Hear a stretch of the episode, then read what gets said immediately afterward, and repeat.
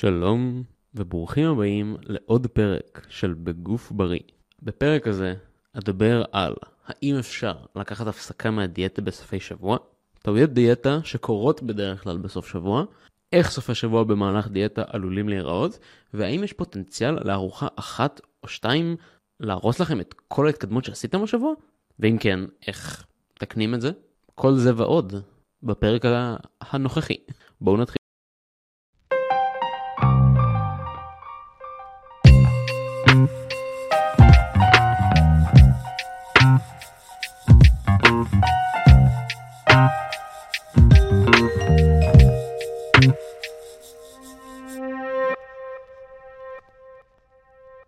אז הרבה אנשים ממש ברגע זה מתחתבים על הקיץ. כן כן, אנחנו כבר במאי.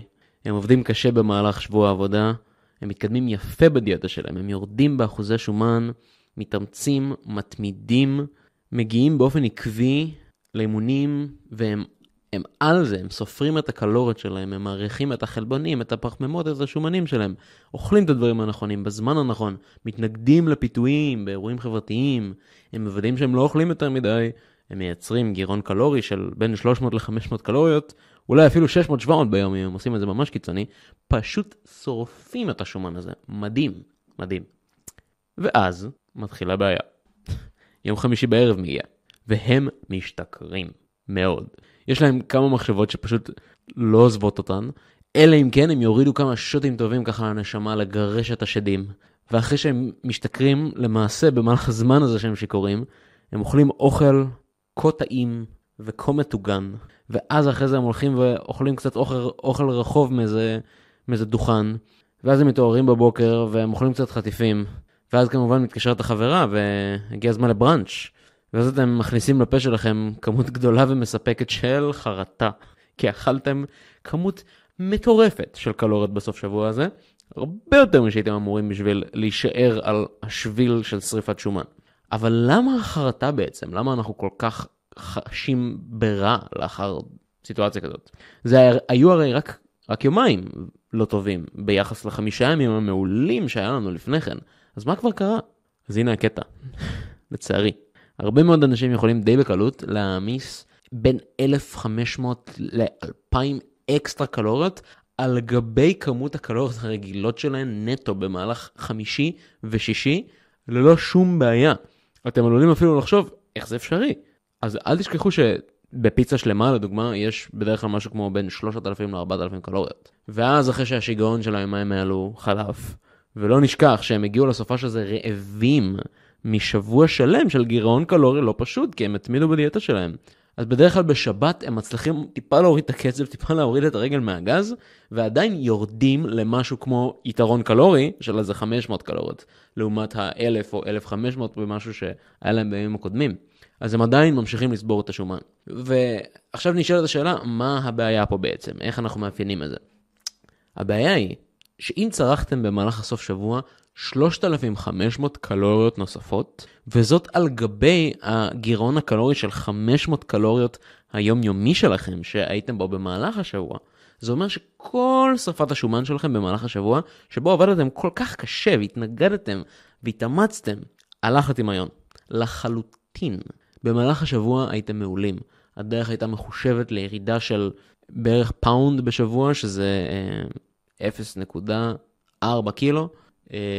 יש מצב שאני מבלבל פה, אני אבדל את זה אחר כך, שבועיים וקצת של, של דבר כזה, זה כבר קילו של שומן בעצם, ואז במהלך הסופה שזה, זה פשוט כל כך קל לאכול את האקסטרה קלוריות האלו, זה כל כך פשוט, ואז יוצא מצב שכלל הקלוריות שאכלתם במהלך השבוע, אם מחשבים את הגירעון היומיומי של חמש מאות, ואז את היתרון של הכמה ימים, של האלף פלוס, תוצאות השבוע פשוט נמחקו, חזרתם לנקודת ההתחלה, וזה פאקינג בולשיט. אחד הדברים שעושים את זה כל כך טרגי, זה שהגוף מאוד מאוד מאוד טוב בלשמור על עצמו, בנקודה שהוא נמצא בה כרגע.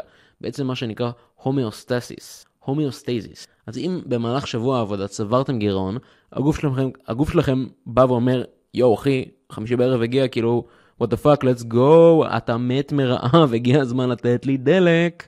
והוא מפעיל את עצמו ככה שאתם תצטרכו כמות קלוריות שתחזיר אתכם לאיפה שהייתם בתחילת השבוע, לעתים אפילו יותר שמנים משהייתם בתחילת השבוע, כי הוא מגיב בצורה של פיצוי.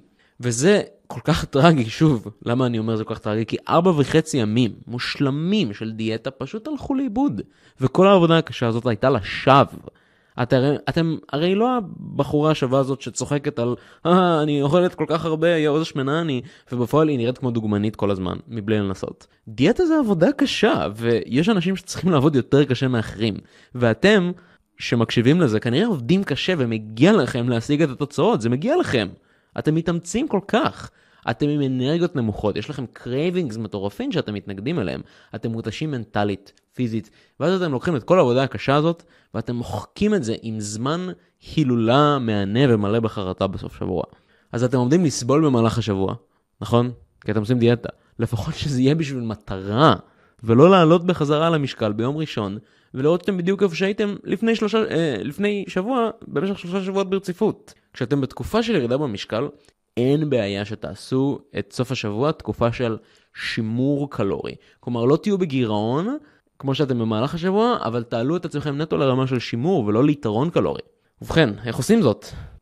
אז חברים, קומו מהרצפה, תורידו את האבק, נפלתם, בסדר, נפלתם, אבל תזכרו שאתם אנשים בוגרים ואחראים, שמסוגלים לקחת אחריות על המעשים שלהם ולשלוט בעצמם. אין פה קסמים בירידה במשקל. תגדירו תקופת זמן של שמונה עד שתים עשרה שבועות, ו-שמונה עד שתים עשרה שבועות הבאים האלו בחיים שלכם מיועדים למטרה של ירידה בשומן. תזכרו שדיאטה במטרה לרדת בשומן לא אמורה להיות ברת שימור. זה לא משהו שעושים לעד, זה משהו שעושים לתקופות. כלומר, זה פיזית בלתי אפשרי לרדת בשומן לעד. אנחנו נגיע ל-אפס אחוז שומן ונמות. זה לא אפשרי. זה משהו שאמור להתבצע לתקופה מסוימת של זמן, ובמטרה של שימור כמה שיותר טוב לאחר מכן. אבל זה לא מצב שאפשר להישאר בו. כלומר, אחרי תקופה שהיינו בגירעון קלורי, אנחנו נעבור לתקופה שננסה לשמר את המצב שלנו. אבל אנחנו לא נוכל להמשיך לרדת, אנחנו נצטרך להעלות את הקלוריות. כי אנחנו מתישהו פשוט נמות אם נמשיך לרדת בשומן. לכן זה יותר קל להבין שאנחנו מקדישים כמות זמן מסוימת למטרה מסוימת, וזה דורש את ההקרבות שזה דורש. אתם יכולים לחיות חיים מאוזנים ומהנים. אתם לא חייבים להגביל את עצמכם כל הזמן לשארית חייכם ולהימנע מחוויות קולינריות ואו חברתיות נהדרות. זה פשוט רק עניין של איזון. באופן כללי אני שם לב שהכל בחיים פחות או יותר חוזר לאיזון. התהליך של ירידה בשומן הוא זמני. אתם יכולים לעשות את זה שתים עשרה שבועות, אז לקחת שמונה עד שתים עשרה שבועות של שימור, ואז לתת עוד איזה גיחה של שמונה, של שמונה שבועות בשביל לרדת עוד. אבל התהליך עצמו של ירידה בשומן הוא לא משהו שנשארים בו באופן קבוע. יש זמן לתת עבודה, יש זמן ליהנות ולהירגע. ואם לתת עבודה חייב לקרות באופן רציף לאורך שמונה עד שתים עשרה שבועות בשביל שהוא יהיה אפקטיבי, אז סורי בן אדם, זה פשוט משהו שצריך לעשות. ואם אתם מגיעים לסופי השבוע ואומרים לעצמכם, וואלה, עבדתי קשה השבוע, מגיע לי הפסקה, מגיע לי להירגע קצת. אז וואלה, בן אדם, אני מסכים איתך, אני גם חושב שמגיע לך. אז הנה משהו שאני ממליץ לעשות. אם אתם בחיתוב, אל תיקחו את סופי השבוע כהפסקה, אוקיי?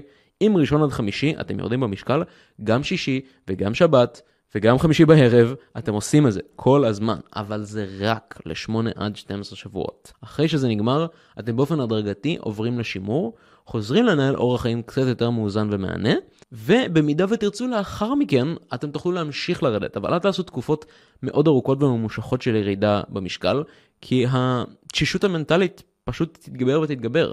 אז אם תיקחו הפסקות לאורך הדרך ופשוט תעשו את זה לאורך יותר זמן, זה יהיה הרבה יותר סביל מבחינה מנטלית. ולאורך החיים המאוזן והמענה הזה שדיברתי עליו, יש שני יתרונות משמעותיים. אחד, אתם חטובים יותר, מישן אקומפלישט, כל הכבוד. שתיים, כשאתם הולכים לאכול קצת ג'אנק פוד בסופי שבוע, במהלך תקופה של שימור, זה לא מוביל לאיזה ריבאונד מטורף ועלייה מטורפת במשקל, ואז אין לכם חרטות. וחרטות זה בולשיט שאנחנו רוצים להימנע ממנו בחיים. מקווה שלמדתם משהו חדש. אני הייתי אורי שוורץ, אתם האזנתם לבגוף בריא, ונתראה בפרק הבא.